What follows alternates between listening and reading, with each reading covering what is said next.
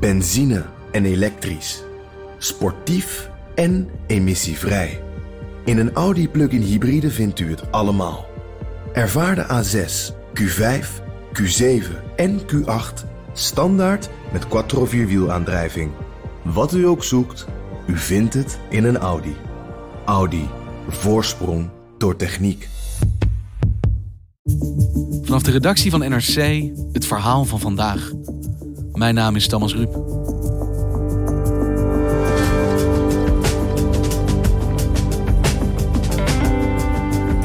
Amerika-correspondent Bas Blokker ziet zijn stad belegerd. Het Witte Huis in Washington is al dagen ommuurd door agenten van talrijke politiediensten. Ook steden als LA, Chicago, Miami, Dallas en Atlanta stelden een avondklok in. Dit zijn de uitwassen van de gewelddadige dood van George Floyd, een zwarte Amerikaan die bij zijn aanhouding door politie werd gewurgd. Maar gaan deze massale protesten tegen racisme ook leiden tot verandering?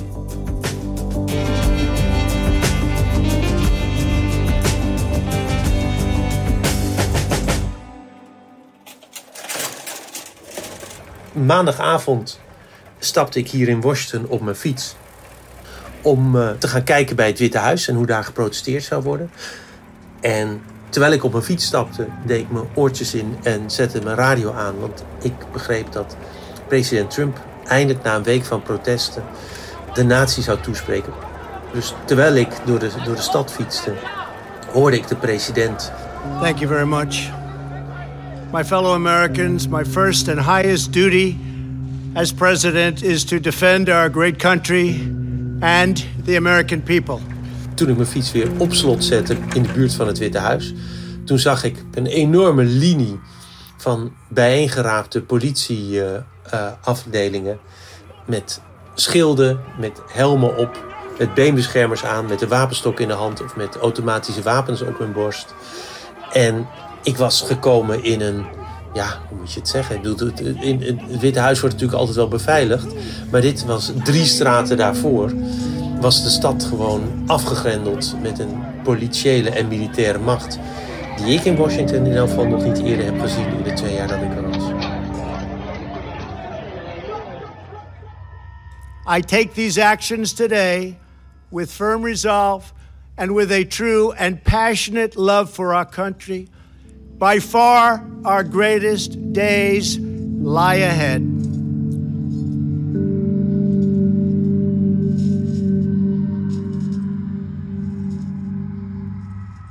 Is zoveel gebeurd wat naar dit punt heeft geleid dat je bijna het oog zou verliezen hoe dit begon.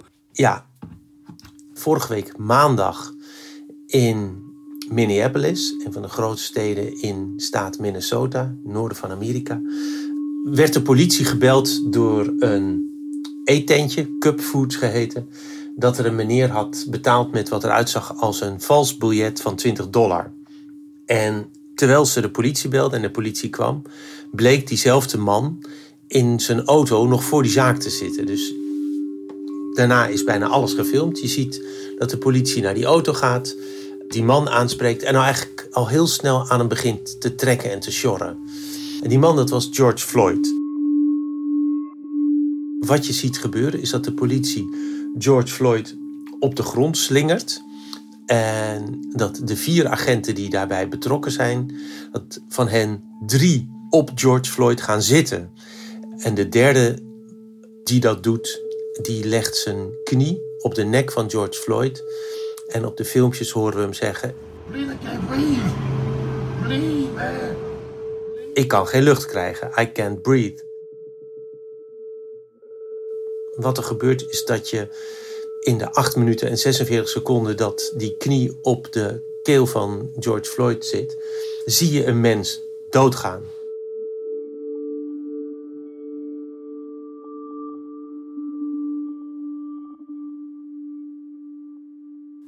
Dat is op maandag gebeurd en op dinsdag kwam het filmpje in de publieke ruimte. En dit is uiteindelijk doorgerold tot nationaal en internationaal protest.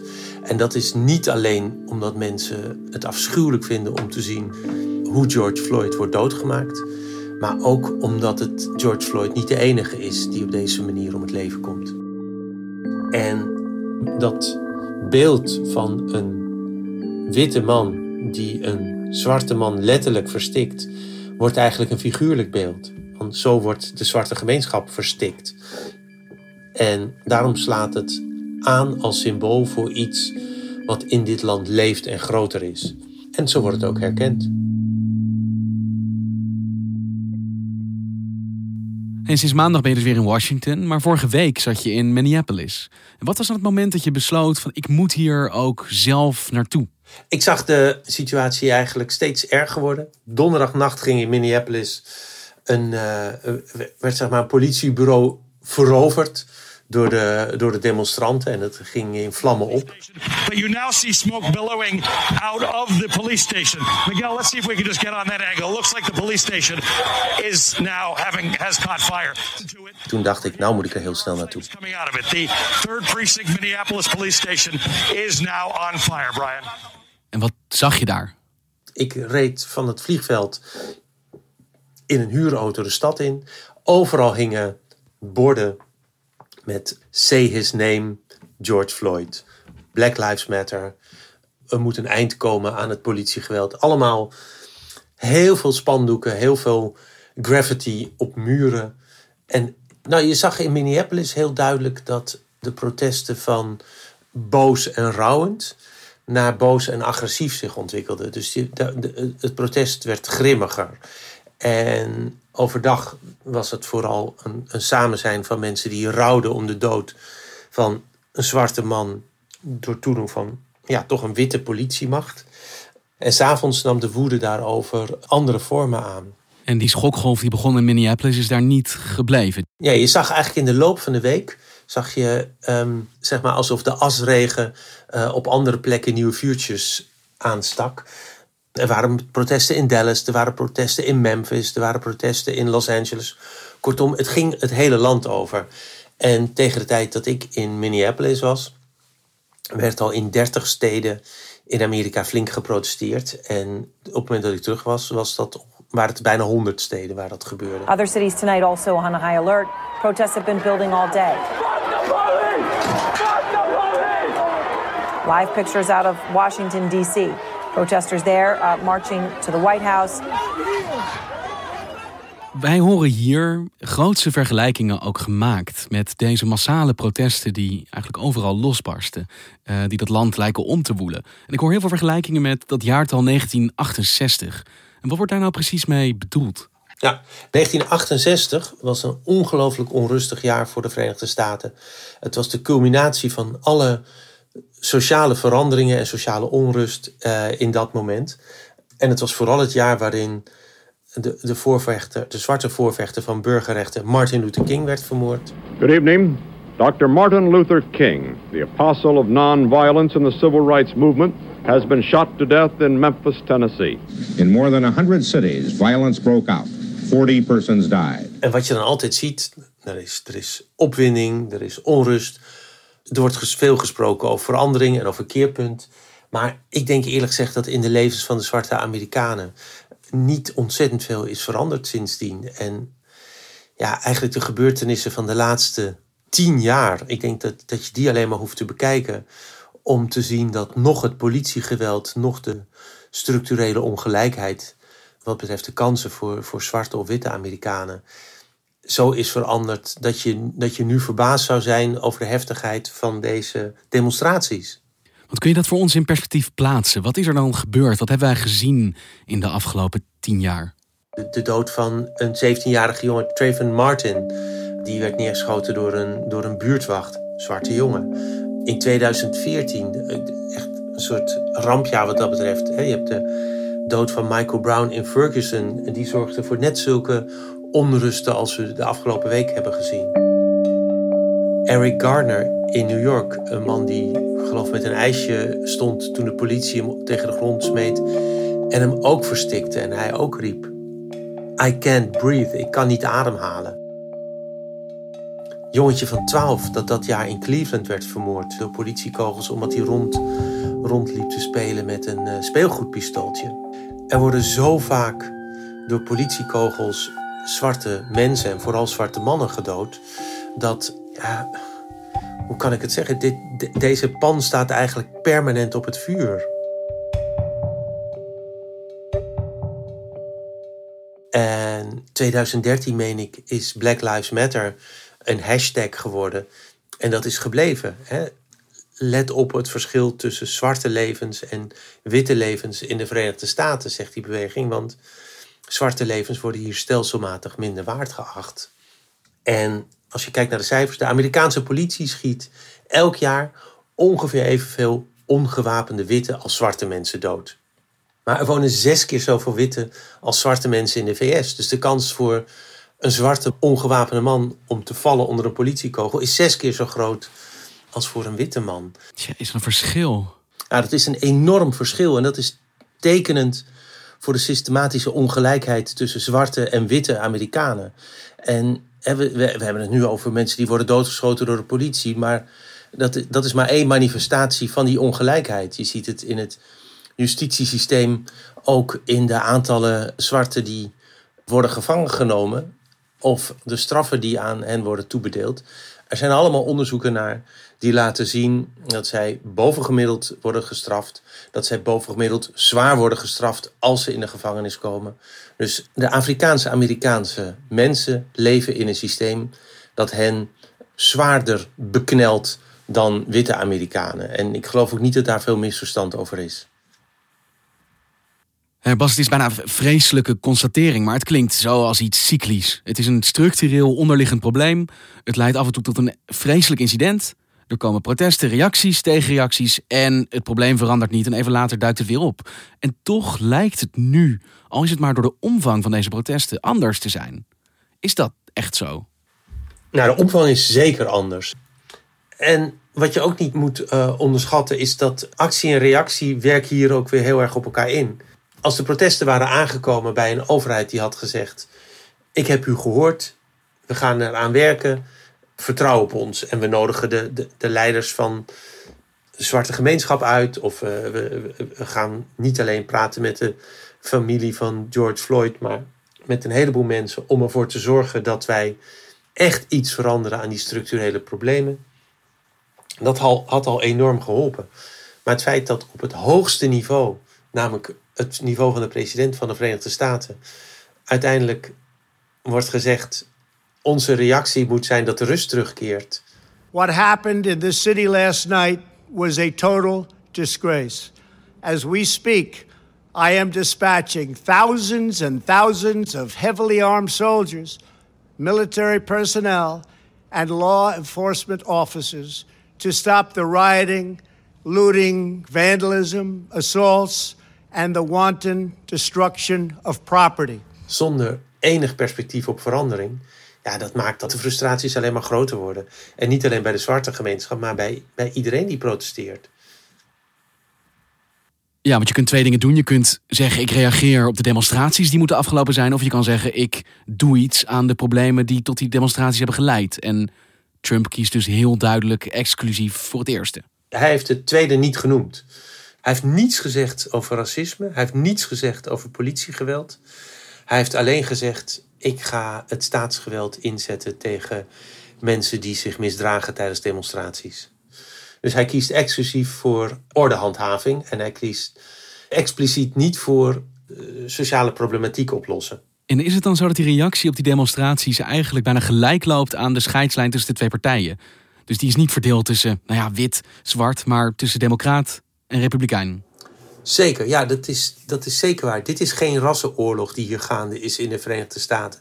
Eind jaren 60 was de burgerrechtenbeweging een vooral zwarte beweging.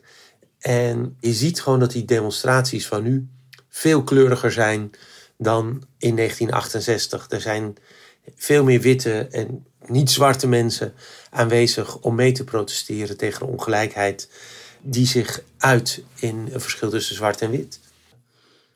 En je zou kunnen zeggen dat dat de enige echte vooruitgang is die is geboekt. Ik begreep dat in Nederland ook de film I Am Not Your Negro van, uh, van schrijver en activist James Baldwin weer is vertoond. Ja. En uh, in die film begint hij bij een, een talkshow van Dave Cavett, dus ook in 1968.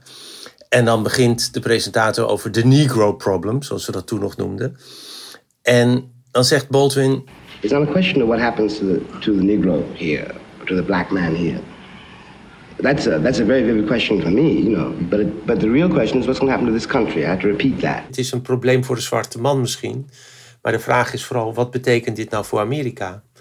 En dat is denk ik wat heel veel demonstranten nu ook bezighoudt. En je zou kunnen denken, je zou hopen dat het feit dat die demonstraties meer kleuren bevatten, dat dat betekent dat dat besef een beetje is ingedaald. Nog niet overal, maar toch iets meer.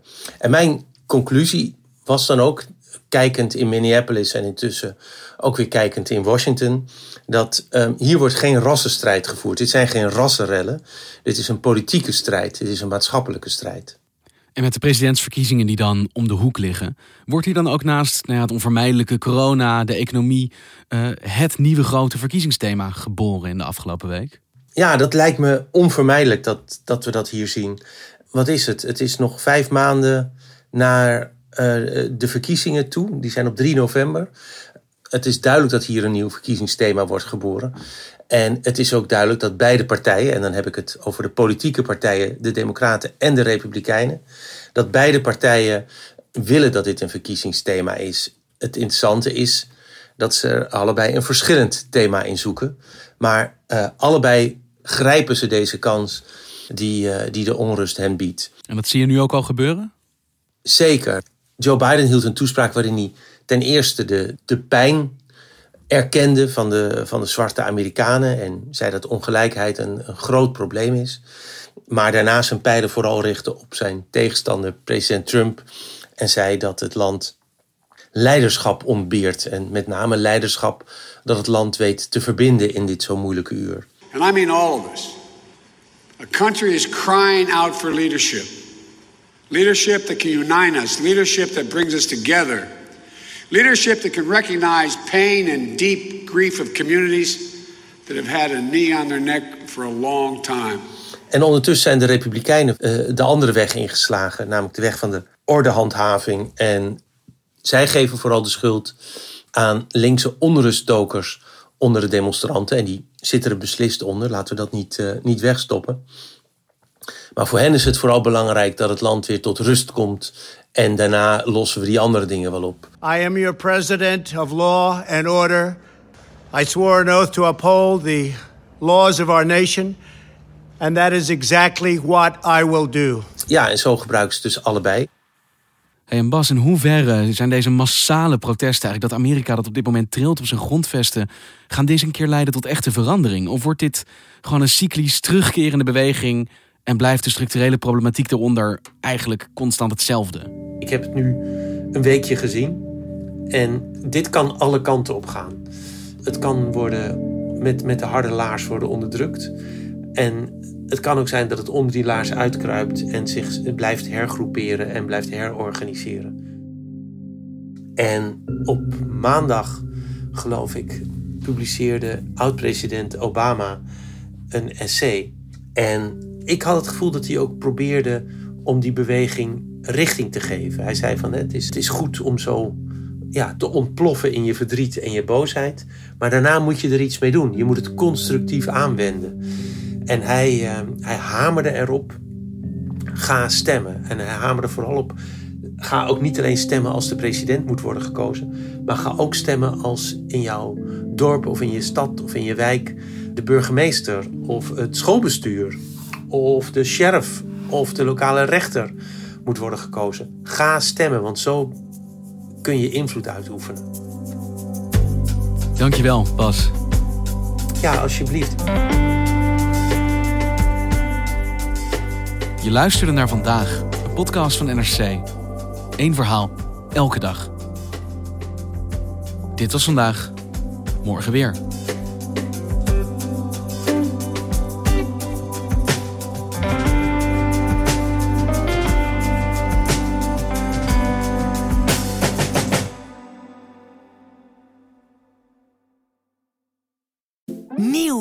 Aquarius Red Peach Zero Sugar. Met zijn heerlijke frisse persiksmaak zonder suiker draagt Aquarius bij tot jouw dagelijkse hydratatie en helpt zo mee om je vochtbalans op peil te houden tijdens alledaagse, actieve momenten. Thuis, op het werk of onderweg. Ook verkrijgbaar in smaken lemon en orange. Probeer hem nu.